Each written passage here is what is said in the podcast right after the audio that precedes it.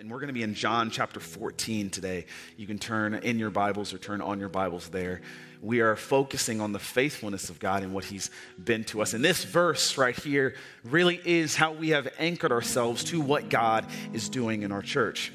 It's just a couple verses that I want to read for us this morning. John chapter 14, verse 12 through 13. And this is Jesus speaking, and he says, "Truly, truly, I say to you, whoever believes in me will also do the works that I do. And greater works than these he will do, because I am going to the Father. Whatever you ask in my name, this I will do, that the Father may be glorified in the Son." What I want to speak about for the next few minutes that we're together is three things. One, I want to talk about greater belief. Two, I want to talk about a greater sign. And three, I want to talk about greater glory. Would you pray with me for a minute? Lord Jesus, you are the object of our attention right now. And so you have it all. Presence of God, would you meet us here? Change us, convict us, prompt us. Father, if this place is a place where you want to dwell, it's a place you want to be with your children and you want to meet with your church. And Lord, if you're not glorified in any other place, be glorified in this place. And if you're not glorified in any other heart, be glorified in this heart. Father, we love you so much. And more importantly, you love us. Holy Spirit, would you empower us to live, look, and love more like Jesus today than we did yesterday? In Jesus' name. And everyone said, amen. Amen. Yet still greater.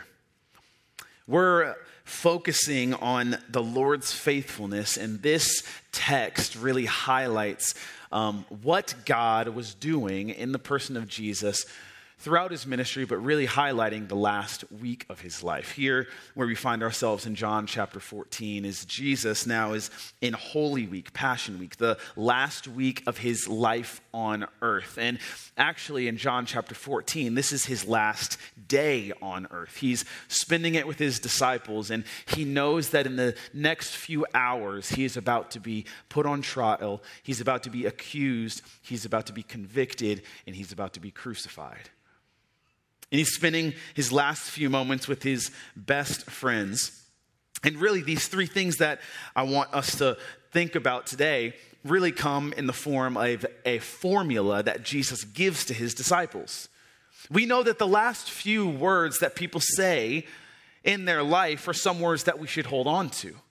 And Jesus is giving his disciples some of his last words right here. What I really believe that God wants us to focus on is those three things: believing for greater belief, greater signs, and greater glory. And the formula I believe Jesus gives us is believing is how it's going to happen. Greater signs are what will happen. And for the glory of God the Father is why it will happen.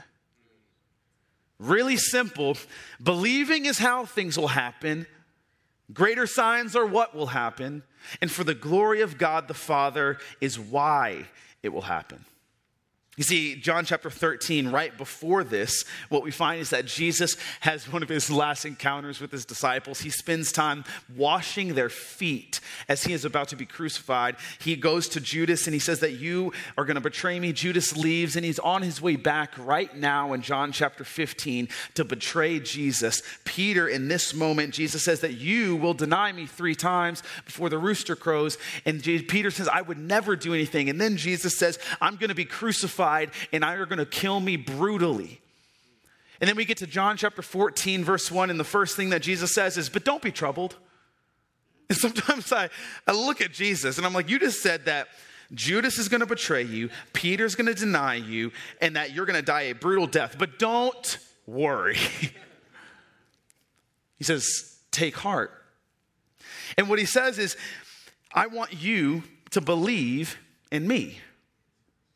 This whole chapter is full of promises and full of faith. Jesus is talking about what he's going to give them, and he's talking about how they need to believe in him. He's saying, don't be troubled, believe in God, believe also in me. And Jesus' formula that he's saying as he's leaving is he's simply saying this.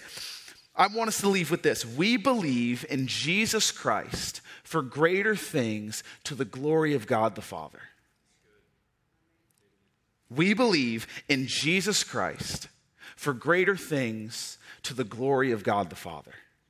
If you leave this service today believing that we believe in Jesus Christ for greater things to the glory of God the Father, it will be a good day. If you live the rest of this month saying, I believe in Jesus Christ for greater things for the glory of God the Father, I will be very happy. Why? Because I believe that this is the formula that Jesus says, this is what I'm going to leave with you. Believing in Jesus Christ for greater things to the glory of God the Father. A greater belief. Sometimes I really believe that we substitute believing in Jesus and believing in Jesus.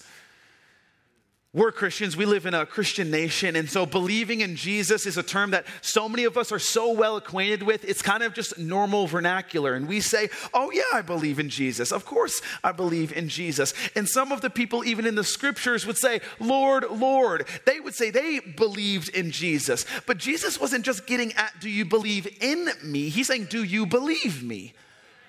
Do you believe what I say? Do you believe I will do what I say I will do? Because I really wonder, what would it look like if you actually believed every word that Jesus said? Would your life look any different? If we actually didn't just believe in him to save us, but we believed every word that he said. A greater belief. They were still asking Jesus to prove themselves. It was actually, Jesus made this whole comment that you will do greater things in response to Philip's question.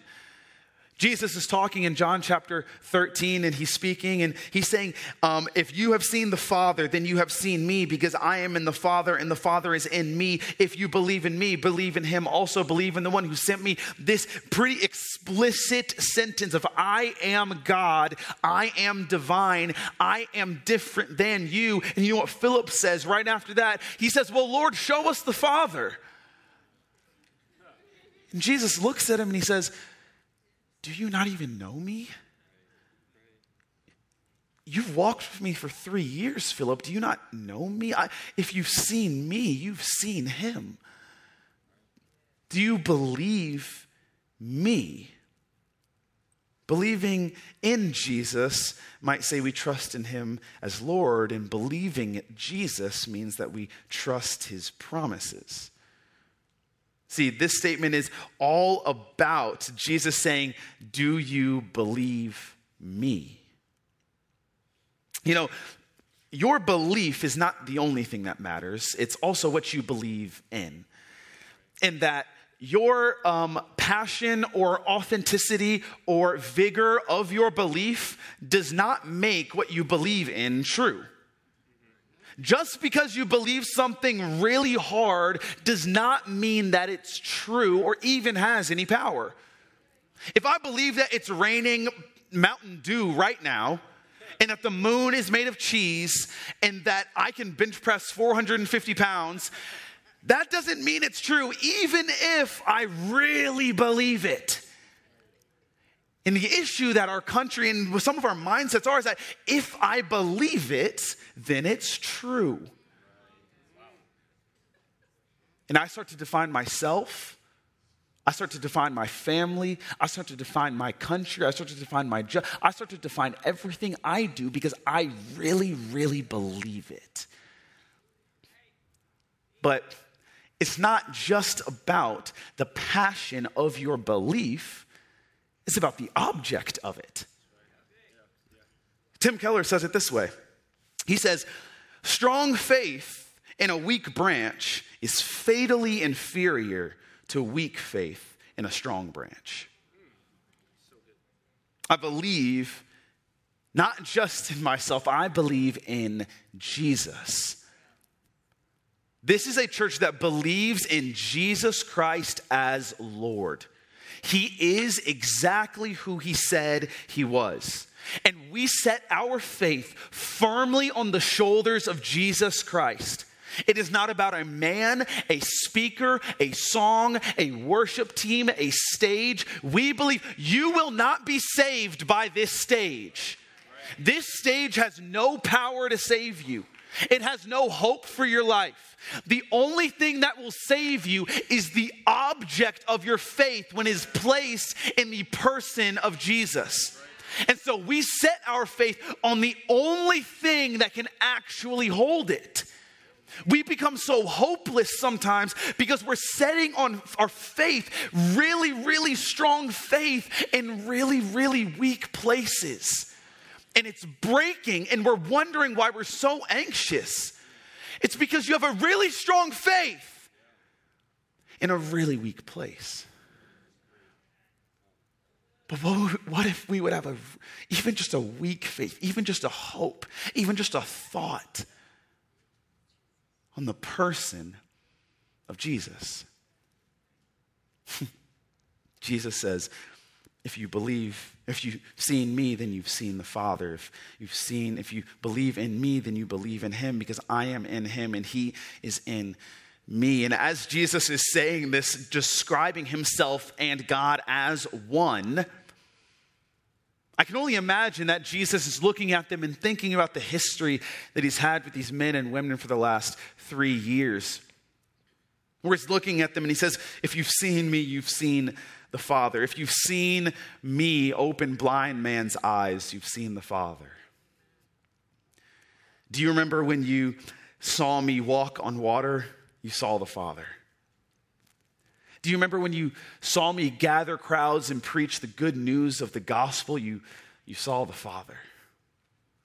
Do you remember when, with a few words, I stopped men with stones who caught a woman in adultery and caused them to drop and caused her to be restored with just a few words? When you saw that, you saw the Father. Do you remember when they brought a few people to me on a mat and they were looking for healing, but I gave them forgiveness? You saw the Father.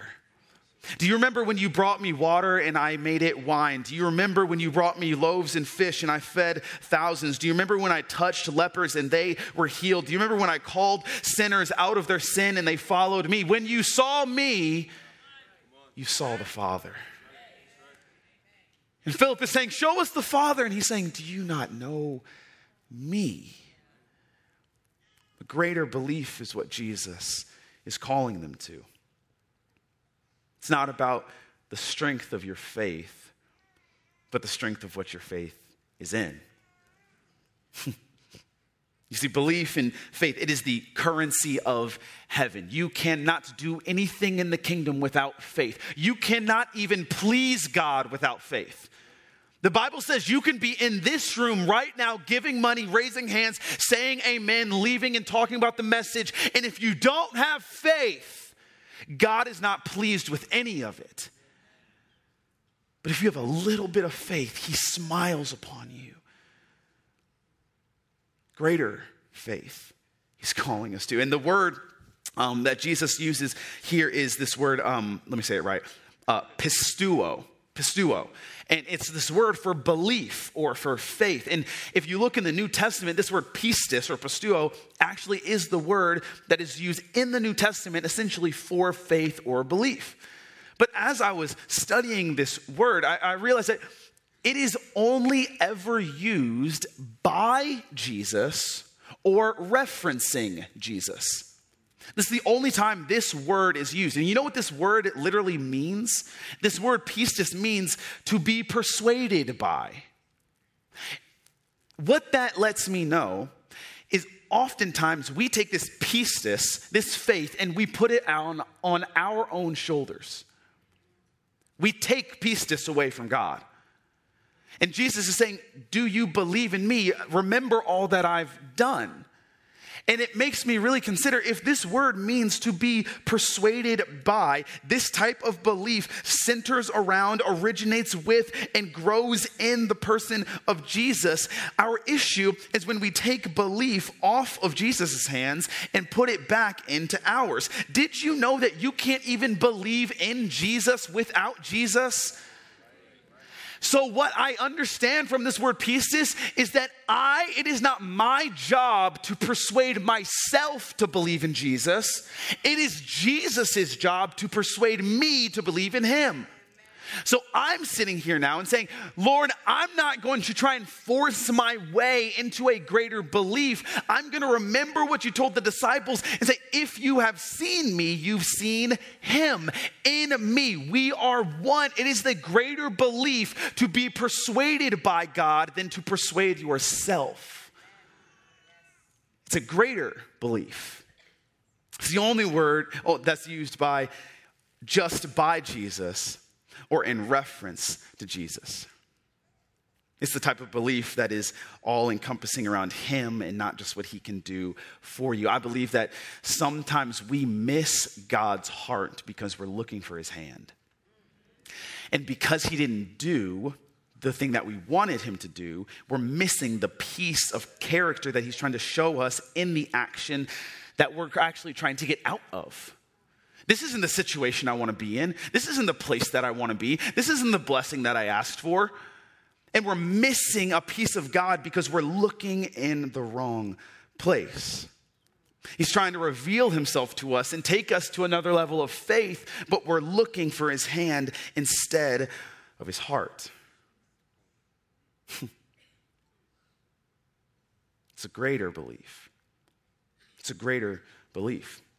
Which results then, we see in greater signs, Jesus says. He says this, whoever believes in me will also do the works that I do.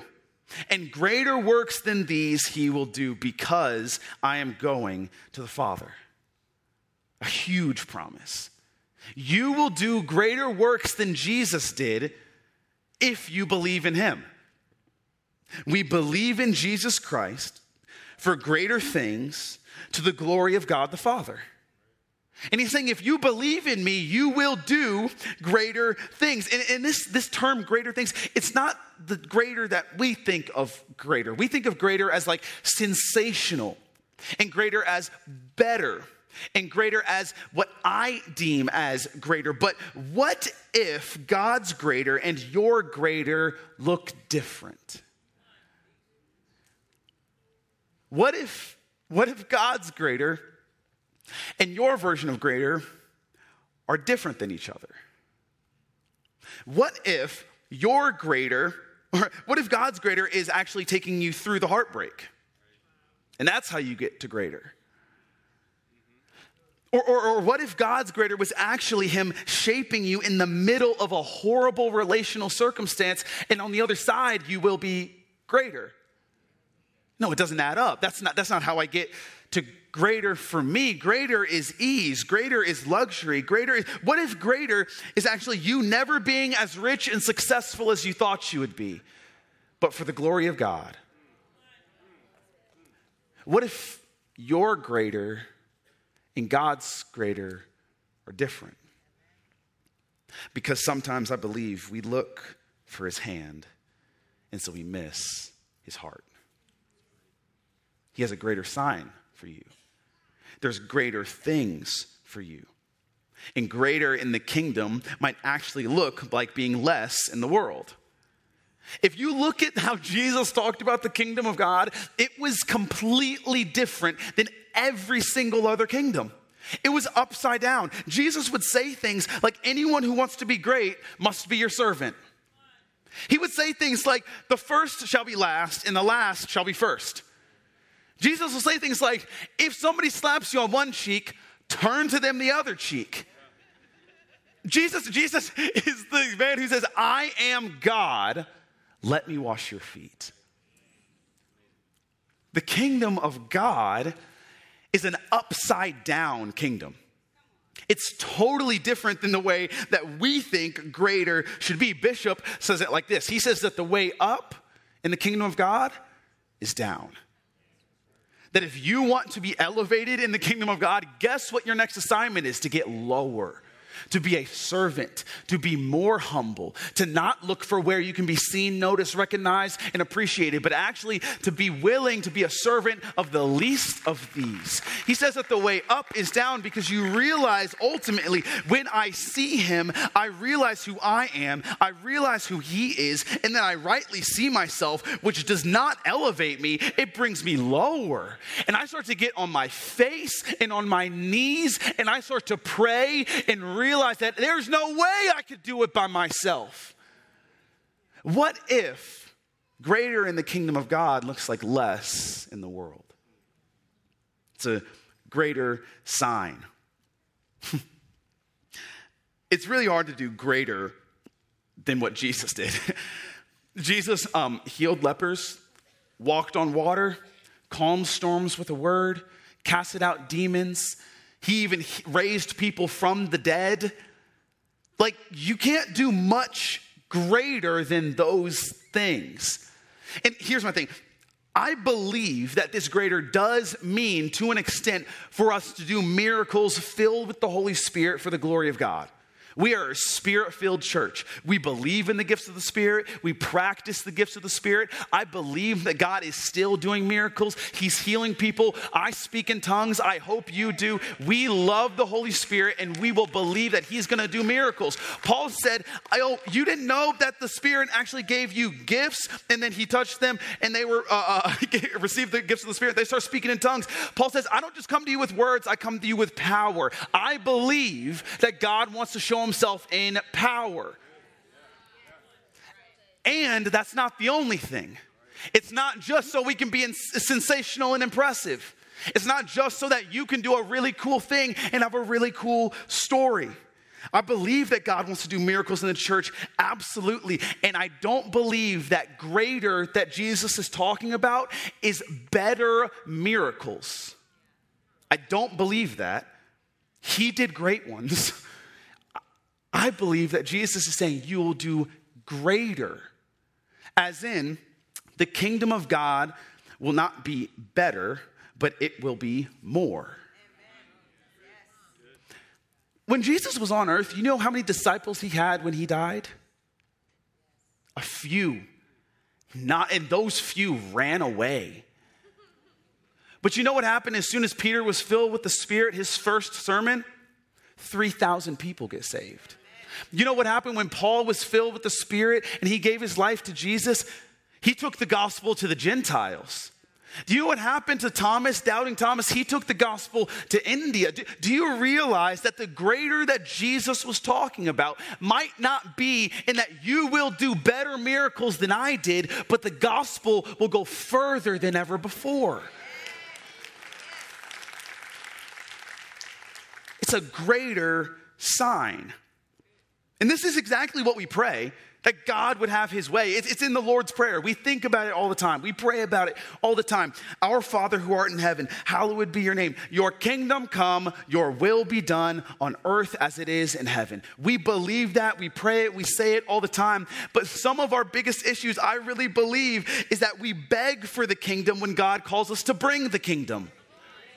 We say it all the time. God, I need you to fix this. You need to do this. God, we need your help. And that's great. But are you bringing the kingdom with you? Or are you just begging him to change your circumstances? We're in a place where we're saying, man, God, you need to help the children of this nation, Lord. And somebody asks you, do you want to coach Little League? Nope. What? Coach Little League and bring the kingdom to Little League. We're in a place where we're saying, man, our country needs Jesus.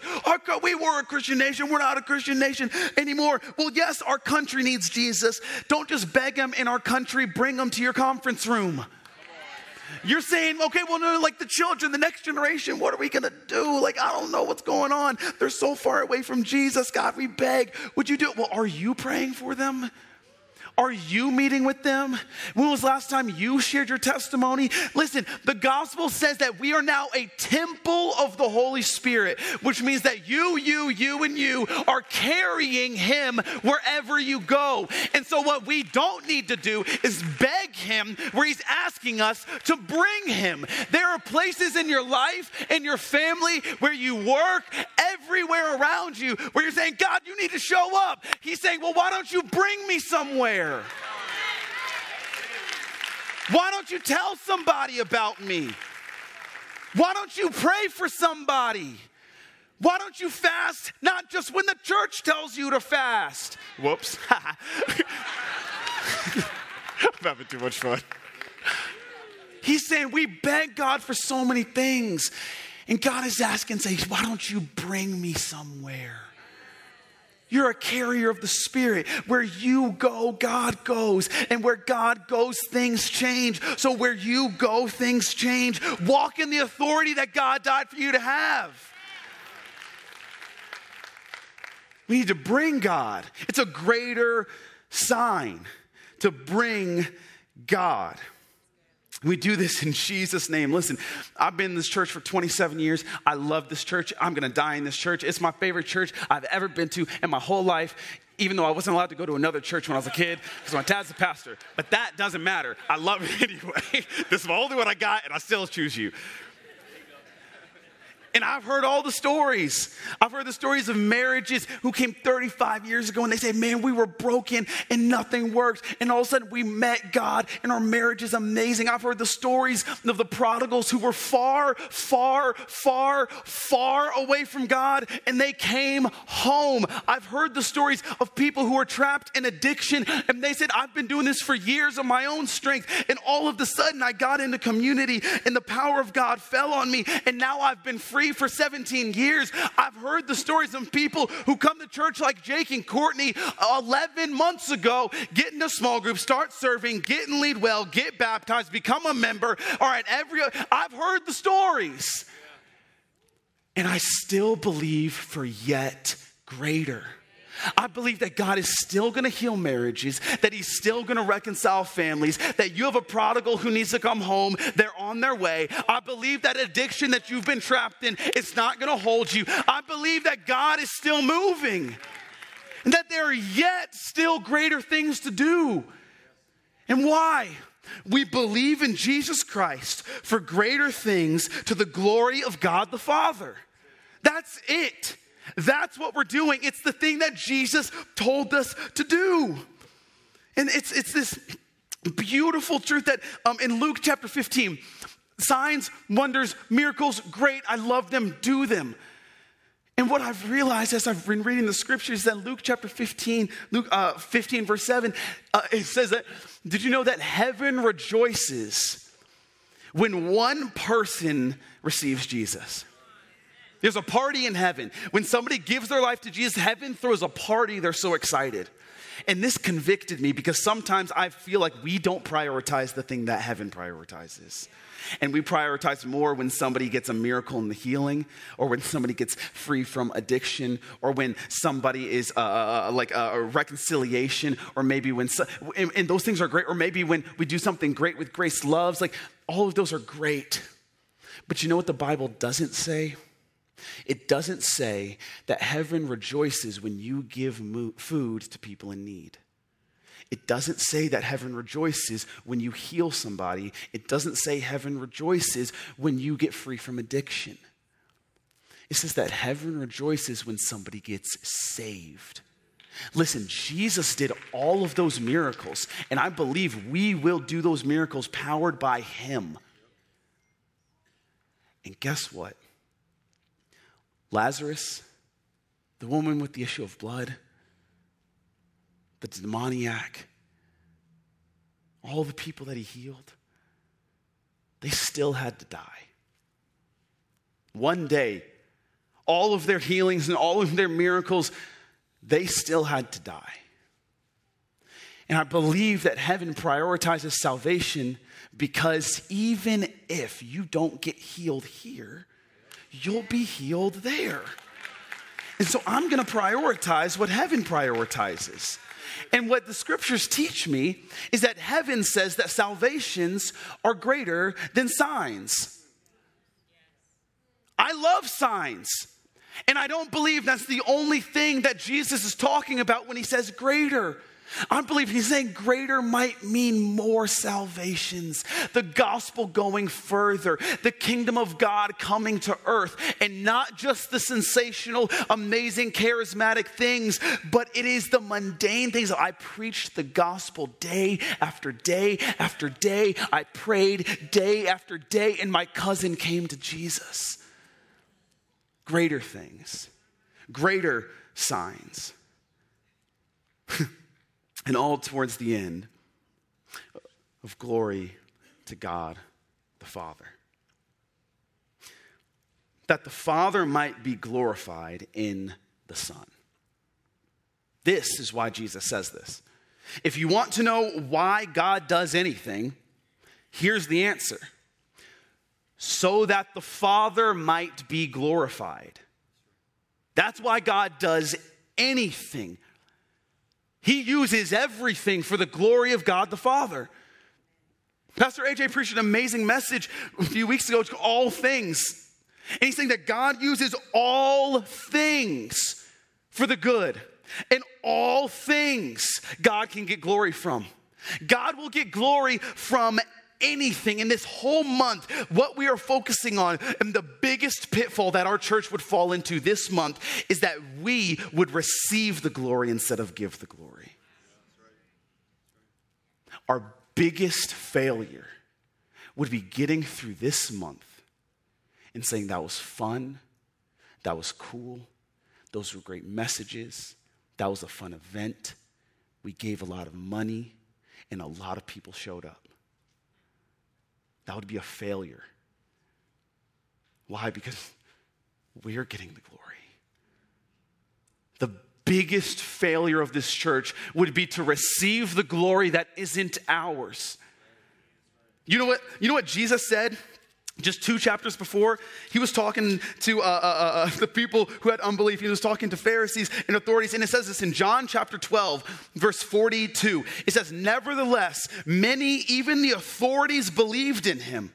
But for fear of the Pharisees, they did not confess it, so that they would not be put out of the synagogue. Verse 43, John chapter 12. For they loved the glory that comes from man more than the glory that comes from God. We will never be a church that loves the glory of man more than the glory of God. There will be no thing. There will be no initiative. There will be no plan. There will be no song, no album, no sermon series, no idea, no preacher, no evangelist, no prophet, no servant. There will be nothing that we prioritize over the glory of God. And we will never prioritize the glory of man over his glory. Amen. He's the one who deserves it. And here's the thing, even if we didn't, he's going to get the glory anyway. We can't stop him from getting the glory. It said that if we don't do it, you know who will? The rocks. God's going to get his glory. It's going to happen. And here's the thing. It's not an insecure God. He's not one who's saying, man, I really need it. Please give it. I really want your attention and your affection. No, he's not an insecure God who needs your glory. He's a confident God who chose you to give him glory. And now it is your responsibility to make your life a living sacrifice to God, because of what he has done for you. And even if he didn't do another thing, he still deserves the glory. And you still need to give it to him. Jesus can get the glory from anything. Jesus can come as a baby on earth and get the glory. John says it this way. For God to get the glory, what it might require of me, he said, I must decrease so that he might increase. What if, for God to get the most glory out of your life, you have to become less significant? Would you do it? If it costs you your reputation, If it costs you your job, if it costs you your influence, if it costs you your friends, if it costs you your money, if it costs you everything, would you do it? Because John says, I'll do anything. If it means that he can get the glory, forget me, ignore me, leave me. Hey, forget me. Go to Jesus. Don't come to me. If it took everything from you to give him glory, would you do it? God can even get glory from death. He died on a cross and still got the glory. And we're sitting here in this room, and I'm saying we will always be a church who prioritizes nothing else. The initiatives are great. The services are great. The worship team is great. Hopefully the preaching from this stage is great. I pray that it feeds you. I pray that you're filled. I pray that you see him. But I'm telling you over and over until you believe it, this stage can't save you. It is for the glory of God and God alone. And if God's not glorified in any other place, he will be glorified in this place. And if he's not glorified in any other heart, he will be glorified in this heart. That's the responsibility of this church, is to glorify God. And that's what we're going to do until from the beginning, right now in the 40th, until Jesus comes back. And if he's not back, I'm going to glorify him here. And when he comes back, I'm going to glorify him there. So I'm going to get used to giving God the glory day after day after day after day, because he's the one who deserves it. And Pastor AJ read it, Ephesians 3. It says this, it belongs to him. He says, to him be the glory in the church and in Christ Jesus throughout all generations, forever and ever. Amen. To him. Put this word, put this month in two words. You know what it is? To him. That's it. This is our thank you card. To him. This is our love note. To him. This is our God, I love you. To him. This is thank you to him. That's it. That's it. That's all we're doing day after day after day. Because he's going to get his glory. He's going to get it from this place. We believe in Jesus Christ for greater things, to the glory of God the Father. Amen. Would you pray with me? Lord Jesus, Lord Jesus, be glorified in this place. Be lifted up in each and every heart. God, in each and every family. Would you get the glory? And would we focus all of our attention on you, that you might be glorified in everything that we do, that you would get all of the attention.